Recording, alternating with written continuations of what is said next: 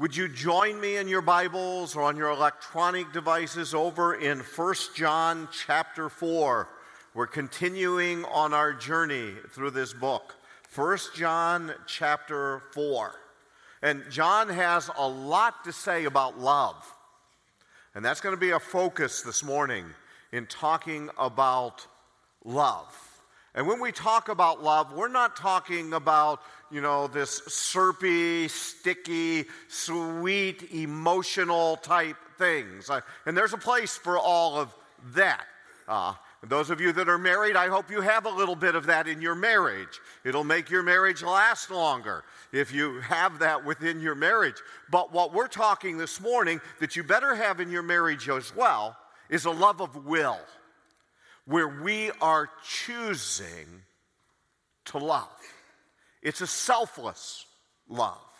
It's the type of love that we're going to see that God has for us. Will you follow along either in your Bibles, your electronic devices? We've also put it on the screen this morning. 1 John chapter 4. I'm going to be reading verses 7 through 21. So follow along. Beloved, let us love one another. For love is from God, and whoever loves has been born of God and knows God. Anyone who does not love does not know God, because God is love. In this, the love of God was made manifest among us that God sent his only Son into the world so that we might live through him. Should be a big amen on that point, right? That we might live through him. In this is love, not that we have loved God, but that he has loved us and sent his Son to be the propitiation for our sins. Beloved, if God so loved us, we ought to love one another. No one has ever seen God.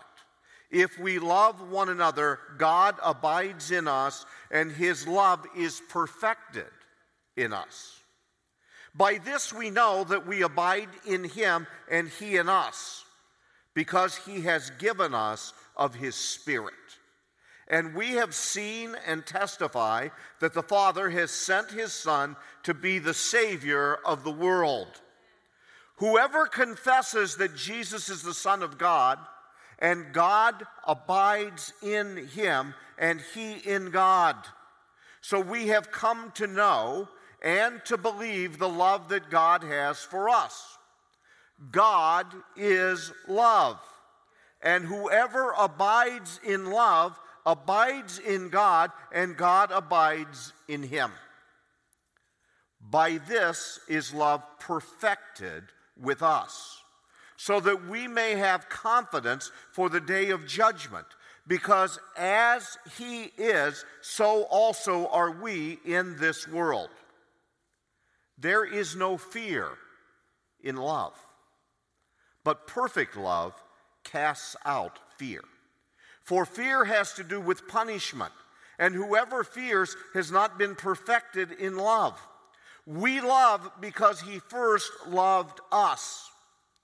If anyone says, I love God, and hates his brother, he is a liar.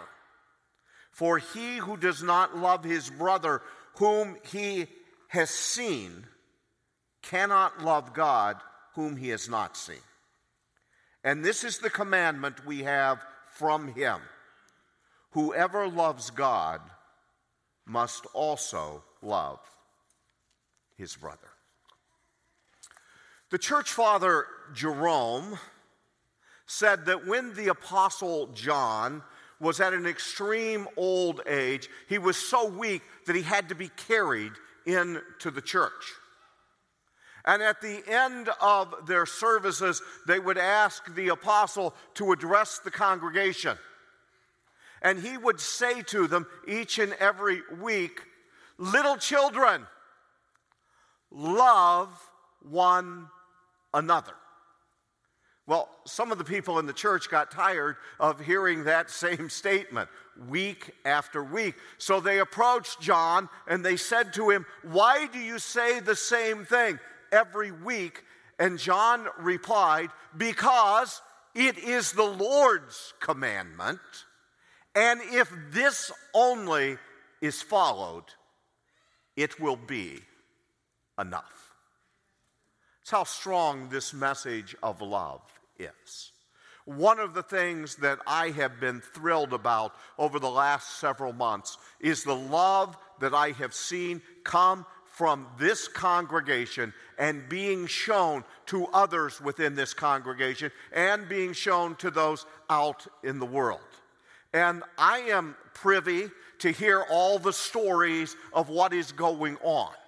But this morning, I want you to hear a little bit of what has been going on. And I've asked Pastor Rob Stop, who's the head of our deacons, and he's kind of the point of the spear in making sure that these needs are met. I've asked him to come and take a few minutes and just share with you how love has been demonstrated within this congregation of believers. God's incredible love. I hope you've all experienced it, and I hope you've all made that love compel you to help others. And it's been a real privilege, as Pastor Butch has said, to be working in the area of benevolence and with the deacons to see just in the past three months what you, the church, God's family, has done one for another through love. There were some mortgage payments that couldn't be paid, and the church showed up and made those payments for an anxious, hurting family. Currently, we have two transportation needs where people can't get to church. They're relying on others, can't get to work. And a large donation was just made by an individual. Two other people took their stimulus checks and gave it to the church that these folks might have transportation. Incredible love. There was an 80 year old veteran uh, that lived in Green when those storms came through a couple months ago. And you, the church, showed up and you helped him with the yard cleanup and cutting up of trees. Incredible act of love. There's a family unable to meet their uh, medical bills. And once again, out of your generosity and out of your love, these bills were paid. I was amazed that people who lost their jobs were calling the office and asking, How can I help? I don't have a job, but who is in need? Where can I go? Who can I serve? Incredible love. Well, there are a number of people, as you know, uh, in the past few months that were uh, very anxious, very lonely, going through this strange time that we live in. And we've had hundreds of phone calls being made by you, the church, to these folks that needed encouragement, that needed to hear from somebody else, and you showed up and you made those calls because you love your brother and sister. A story of God's perfect timing. There was a staff member who went out on a walk one night and he ran into a, a gentleman who he didn't see in months. Well, this gentleman was the owner of a heating and air conditioning uh, place. And in that conversation, the owner said, I want to help out your church. If there is anyone in need, I want to help.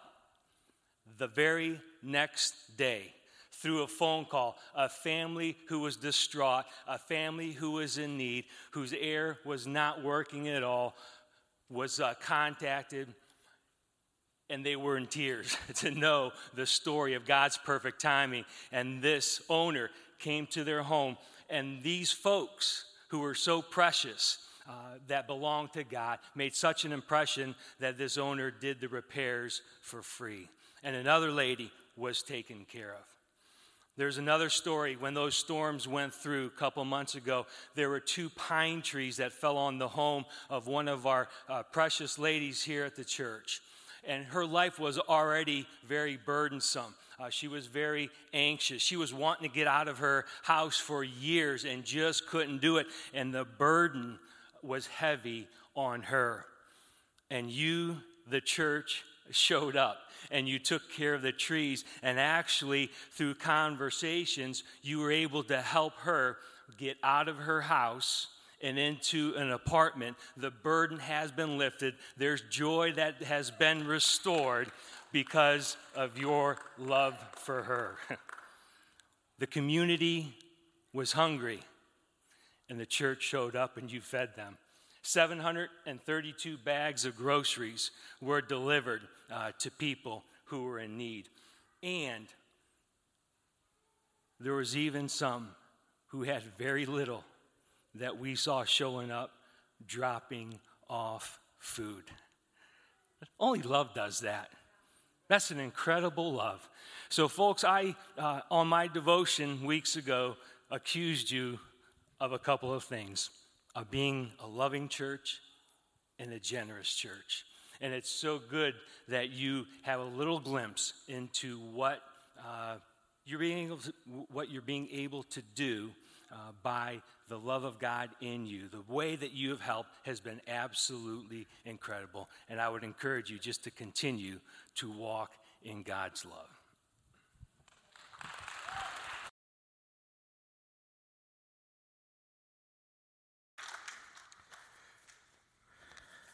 You know, all of these things do not happen either without organization and coordination. And uh, Rob has done a tremendous job in staying on top of the needs within this body. And let's just thank him for the, for the great job that he has been doing for us. Love. It's what John is writing to us about. It's important for us to, to note as we look at this love that this love is not opposed to truth. See, we have some in our world that would tell us that in order to love one another, we all need to set aside that which we believe and that which we hold to. Well, we cannot set aside the cardinal truths of the Word of God. Remember, last week we were looking at the fact that we're not to believe every spirit, that there are false teachers in our world, and that the spirit of Antichrist is working within our world. So, this love and truth go hand in hand with one another, they're not separate from one another. Uh, we will hear sometimes the cry that uh, love unites, but doctrine divides. And they create this false dichotomy that wants to tell us we cannot hold to the truth and still love. Well, friends, there are some doctrines, and I'm not talking about differences among true Christians, about interpretations of passages. We're talking about the central truths of the Word of God that revolve around our Savior. We cannot compromise on those things. But we are still to show love. And we can hold to the, to the truth, and we can also love one another. We shouldn't get caught up in becoming fighters with other believers just so we can uh, have our way on every little thing we need to love one another, and love covers a multitude of sins. And we need to keep that in mind as we look at this passage. So, as we look at the passage this morning, the first thing I want us to note is the command to love. The command to love. We see that first of all in verse 7. It says, Beloved, let us love one another. Jump down to verse 11. Beloved, if God so loved us, we also ought to love one another. The word ought is a word that means you have a moral obligation. You are bound to love them. And then it's repeated a third time in this passage in verse 21. And this commandment we have from him whoever loves God must also love his brother. So There should be no question about it. This is a command. We are commanded to love. Secondly, John gives us the reason to love. Look at verse 7. Beloved, let us love one another, for love is from God. Where does love originate? With God. Love is from God, and whoever loves has been born of God and knows God. So if we've been born of God, if we have been born again, if we love God, we need to love others. Verse 8 Anyone who does not love does not know God because God is love. God is summed up in this statement that He is love. So you see how it is impossible for someone who loves, who says he loves God and is following God, not to demonstrate this love. Look down in verse uh, 11 again. In verse 11, we are told this Beloved, if God so loved us, why do we love? Because God has loved us. John says that's why we ought to love one another, is because God has demonstrated this love to us.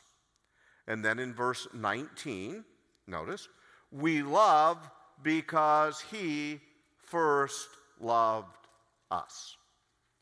So the reason to love is because God is love, and love originates with God.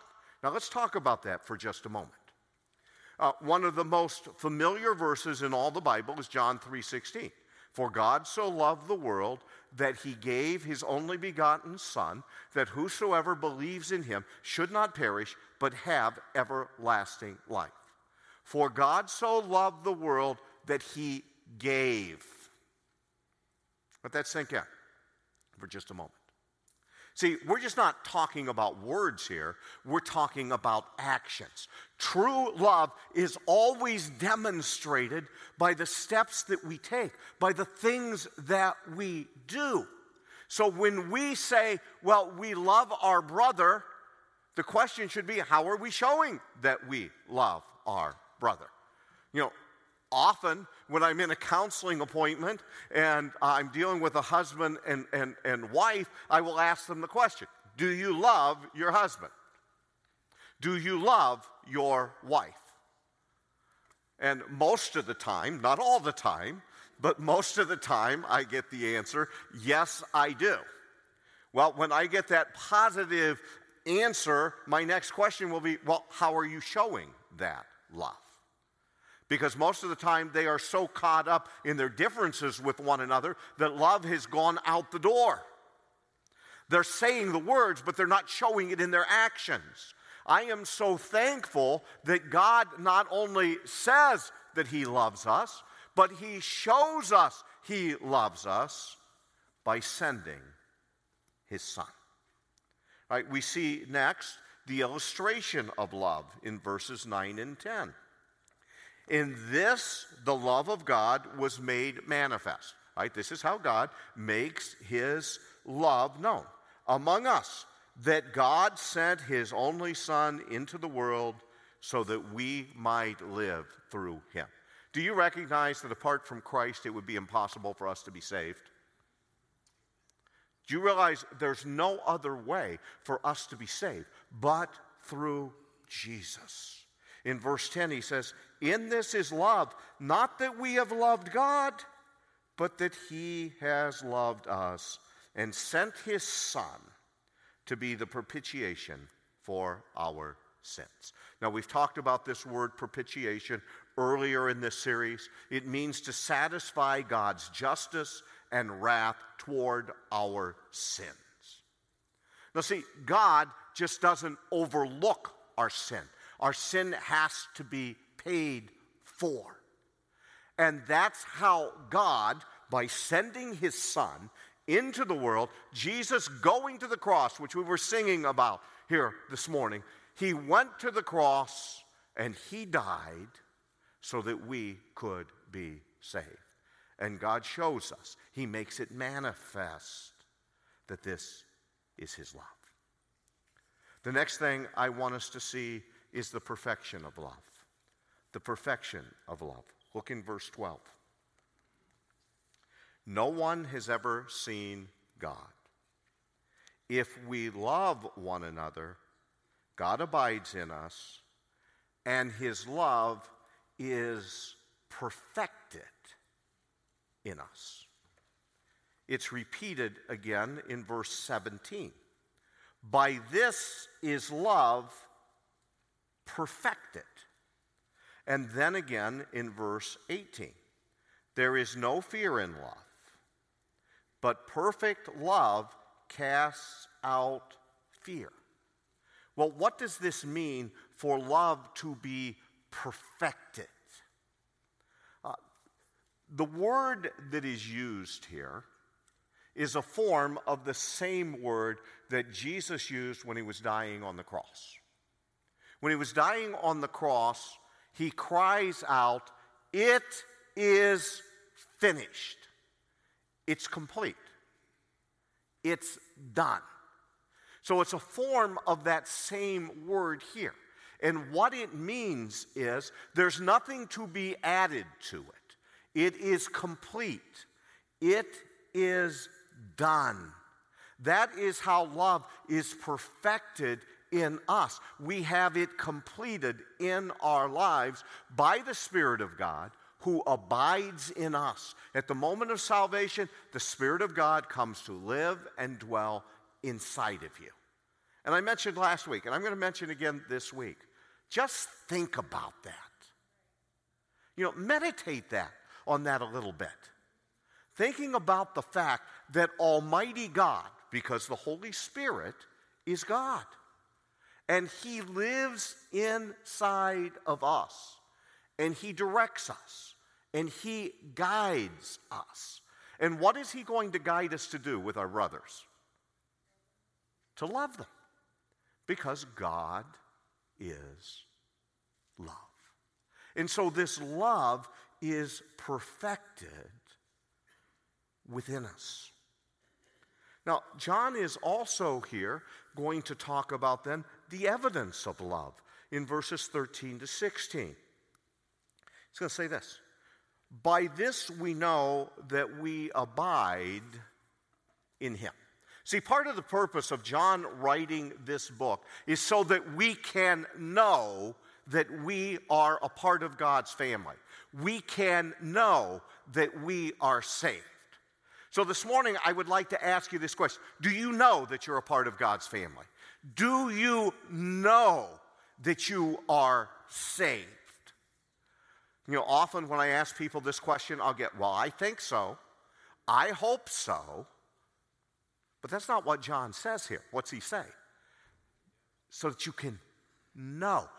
This book is written. This is why often when I'm talking to, to someone that wants to know where they should begin reading the Bible. I always tell them to go to the Gospel of John and to start there.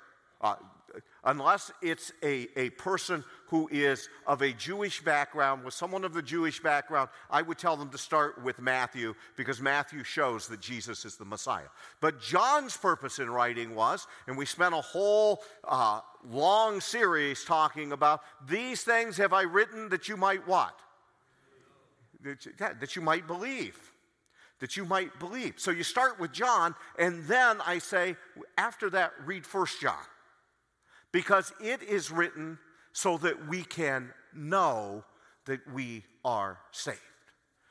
And this morning, I think it is important as we consider our identity in Christ that each and every one of us know, not think, not hope, but know that we are a part of the family of God.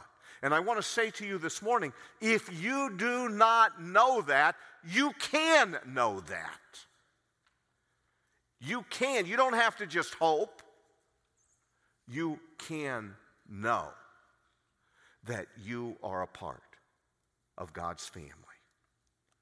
This is the evidence of love. Verse 13 again. By this we know that we abide in him and he in us because he's given us his Spirit. See, when you're saved, and we've talked about the Holy Spirit coming and living inside of you, the Spirit of God bears witness with your spirit to tell you that you are a child of God. And we have seen and testify that the Father has sent his Son to be the Savior of the world. Aren't you glad about that? That the Father took the action, it initiated with the Father and he sent his son to be a savior of the world. Whoever confesses that Jesus is the Son of God, God abides in him and he in God. Remember, we talked about the meaning of that word confess to see or to believe as someone else sees or believes. So it's a recognition that Jesus is the Son of God, who he is, and what he has done. God abides in him and he in God, so that we come to know and to believe the love that God has for us. God is love, and whoever abides in God, and God abides in him. So if you abide in love and you're abiding in God, God abides in you. That's the evidence of love. Next, we see the application of love the application of love in verse 20. If anyone says, now notice, John's creating this contrast as he has throughout the book. If anyone says, this is their profession, this is what they're saying. If anyone says, I love God and hates his brother, what does John say about him? He's a liar. If you say that you love God and hate your brother, now I'm not saying this. What does God say about you? You're a liar. You're a liar. If you see people and you just hate them, then you're not following after God. Now, for whatever reason you choose to hate them, if you hate them because of the color of their skin, you're a liar if you say that you love God and yet hate them.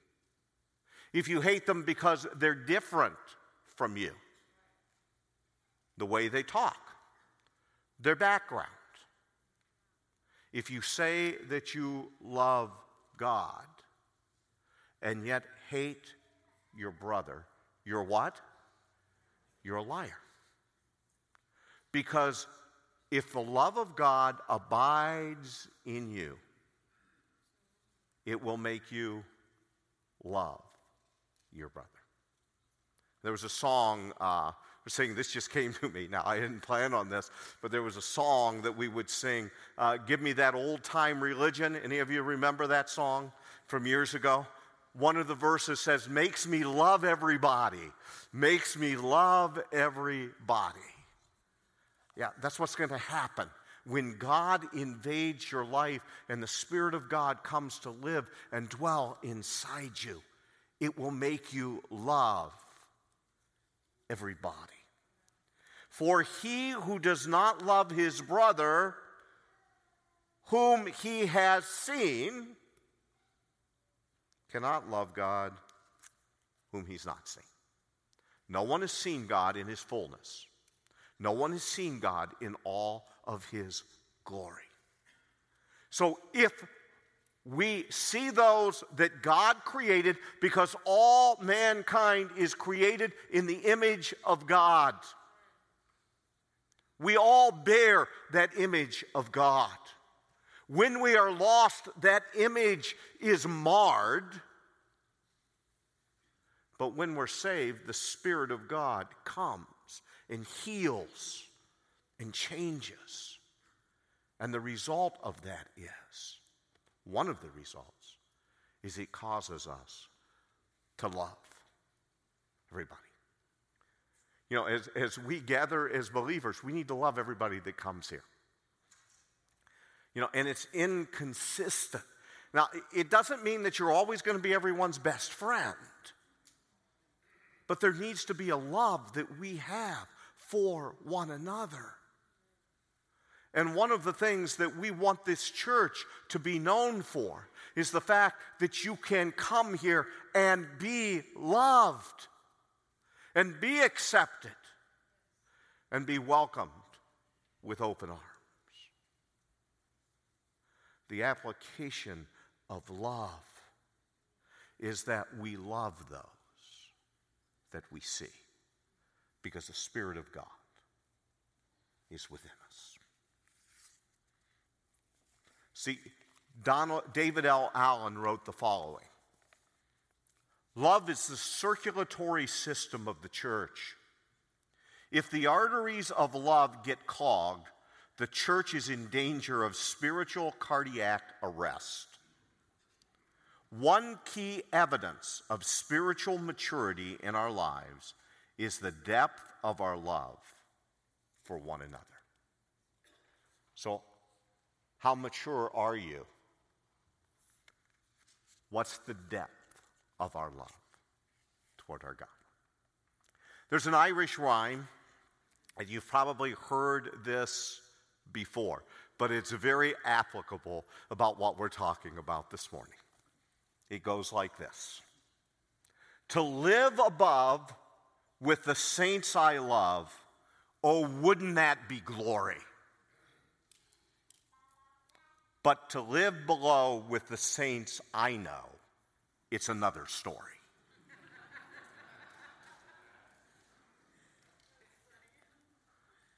Ah. It's true, isn't it? It is very true. But this is where the rubber hits the road. This is where the reality is. Yeah, it's going to be fine to love everybody up in heaven when we're all perfected in Christ, right? And sin is gone.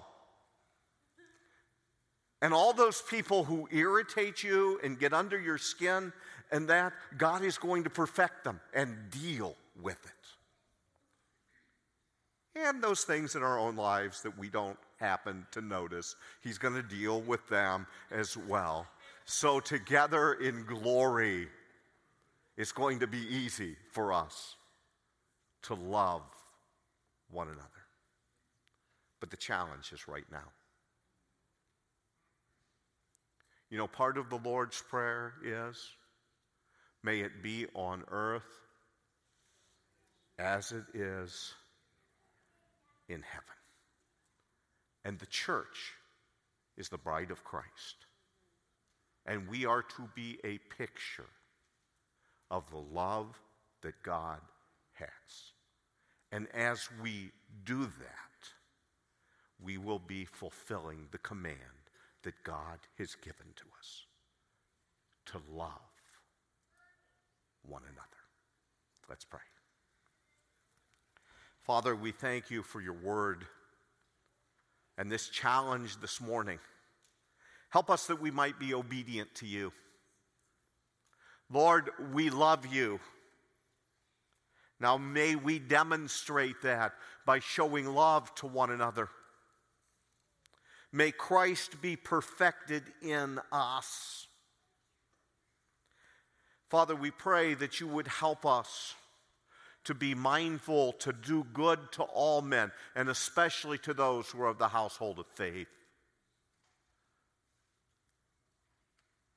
May the love that you have for us, that has invaded our lives, be reproduced in us and shown to others.